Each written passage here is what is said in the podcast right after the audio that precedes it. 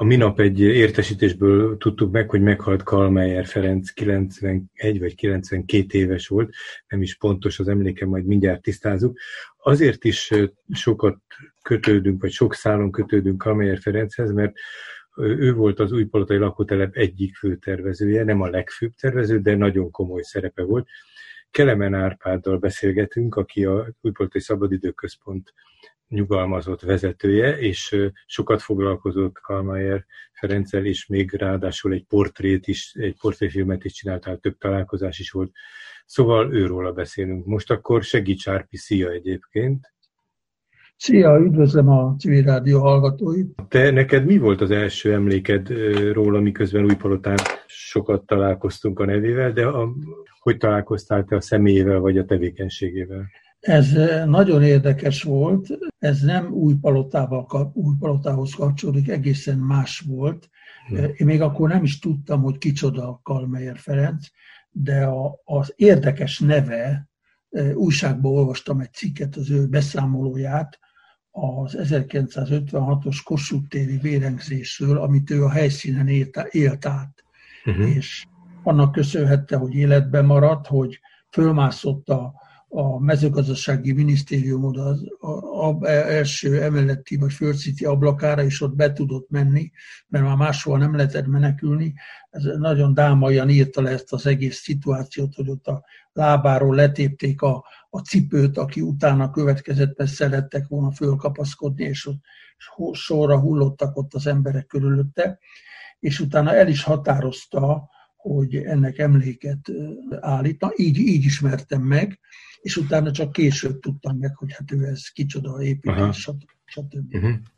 Mikor ennek emléket állított, akkor ott a mezőgazdasági minisztérium falába még megvoltak, a rendszerváltáskor megvoltak a különös lövéseknek a nyomai, és ő ebben 150 ilyen bronz golyót vett, és ezeket oda ragasztotta be, ez mind a mai napig ott van, és emlékeztet arra a drámai eseményre. Na, ennyi csak hozzá. De ez egy történelmi dolog, ami nagyon fontos, mert az életének így van, hogy fontos része volt, de azért most mi az építészről beszéljünk egy kicsit.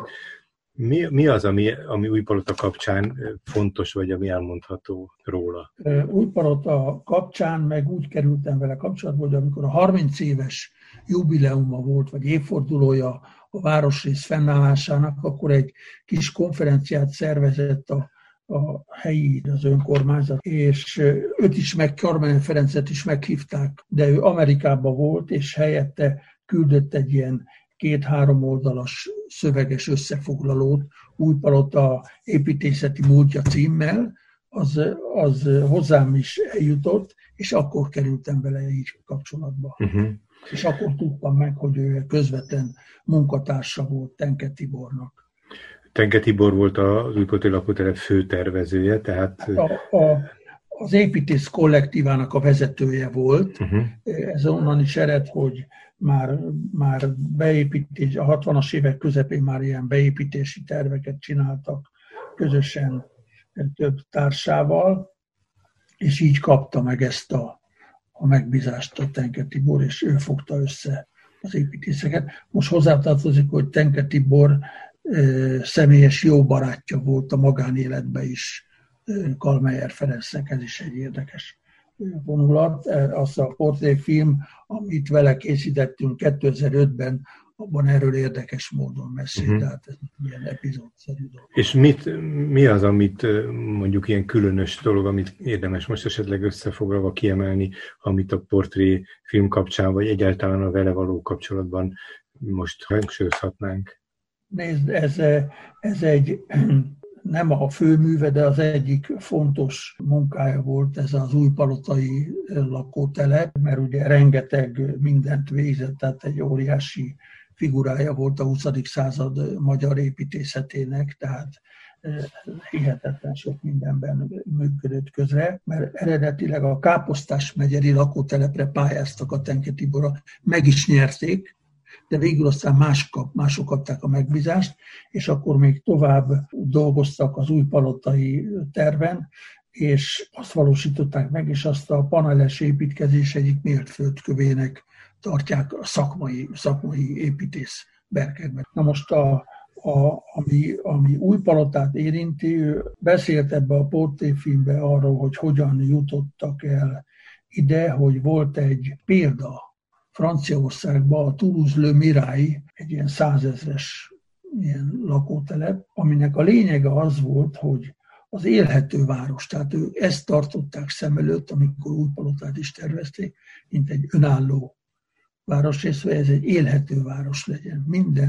Minden ott adott legyen az a lakóknak, és ehhez nekik megvolt az adottságuk, mert nem is pályázat útján nyerték el új palotát, hanem ahogy ő elmondta, hogy annyi szakmai siker volt már mögöttük, rengeteg nemzetközi pályázaton is szerepeltek, hogy egyszerűen az idő rövidsége miatt megbízták, meg volt az a szakmai presztízsük, ami alapján megkapták a megbízást, hogy ők csinálják új palotát. Azt mondjuk el, hogy sokat szidják is, meg néha most már dicsérik is az újpalota lakótelepet, az eredeti terveket és a rajzot, meg a körülötte lévő elképzeléseket ismerve, ide valóban egy élhető, egy komplett várost terveztek, nem egy alvóvárost, amit a lakótelepekről szoktak mondani, amire te is az előbb hivatkoztál, hogy itt sok olyan ötlet volt, ami hát nem valósult meg, vagy csak nagyon töredékesen, és az már szinte a meg nem valósulást jelenti, amely eltért a korábbi lakótelepi közegektől, és valóban egy ilyen komplettebb,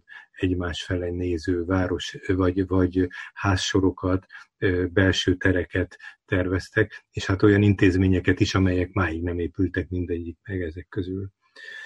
Te hogy látod? Ugye azt is most, amikor nekrológot írtak róla a kortársak vagy építészek, az Építész Fórumban egyébként érdekes összeállítás olvasható róla, de azt mondják, hogy a régi építész generációnak az egyik legkorszerűbb tagja volt, de az utolsó tagja az élők közül, úgyhogy valójában itt egy komoly váltásnak ő a szimbóluma. Szóval, hogy te látsz-e valami esélyt, hogy ott Újpalotán valami nyoma legyen, vagy merült-e föl valakikkel esetleg beszélgetésben, hogy meg kellene emlékezni a lakótelepen személyéről? Most azt mondom, hogy ez még túl korai nap, ugye szombaton halt meg, tehát még 1-2 napja van annak, hogy eltávozott közülünk, de én gondolkozom rajta, hát majd biztos, hogy lehet találni valami olyan emléket, ami jelzi az utókornak, hogy ők ki voltak, mert az érdekes módon már csak azért is, mert ő volt az, aki személyesen javasolta, hogy a barátjának, Tenke Tibornak, aki az ő véleménye szerint ebbe halt bele, mert 60 éves korában infertusba halt meg Tenke Tibor, hogy valamiféle emléktábla szóljon róla, és ezt karolta fel a Gyirpalota Társaság, és a főtéren az újpalota, a Tenke Tibor emlékő az gyakorlatilag főépítészre utal. Hát most nem is ugyanez, de valamiféle dolgon én biztos, hogy fogok majd a többiekkel ezt kitalálni, hogy valamiféle emlékezés lehet, mert nyilván, hogy megilletni őt. A Kalmayer Ferenc tervezte ezeket a kis alközpontokat, és a főteret is. Uh-huh. És a főtér is úgy van, csupasz maradt, tehát nem, máig torzó, igen. Nem valósult meg. No hát, köszönöm szépen. Kalmayer Ferencről beszélgettünk az elmúlt percekben, aki a közelmúltban halt meg, és Kelemen Árpáddal, aki az Újpalotai Szabadidőközpont nyugalmazott vezetője, ővele beszélgettünk arról, hogy főként Újpalotával kapcsolatosan milyen benyomásaink, milyen emlékeink vannak. Köszönöm, Árpi!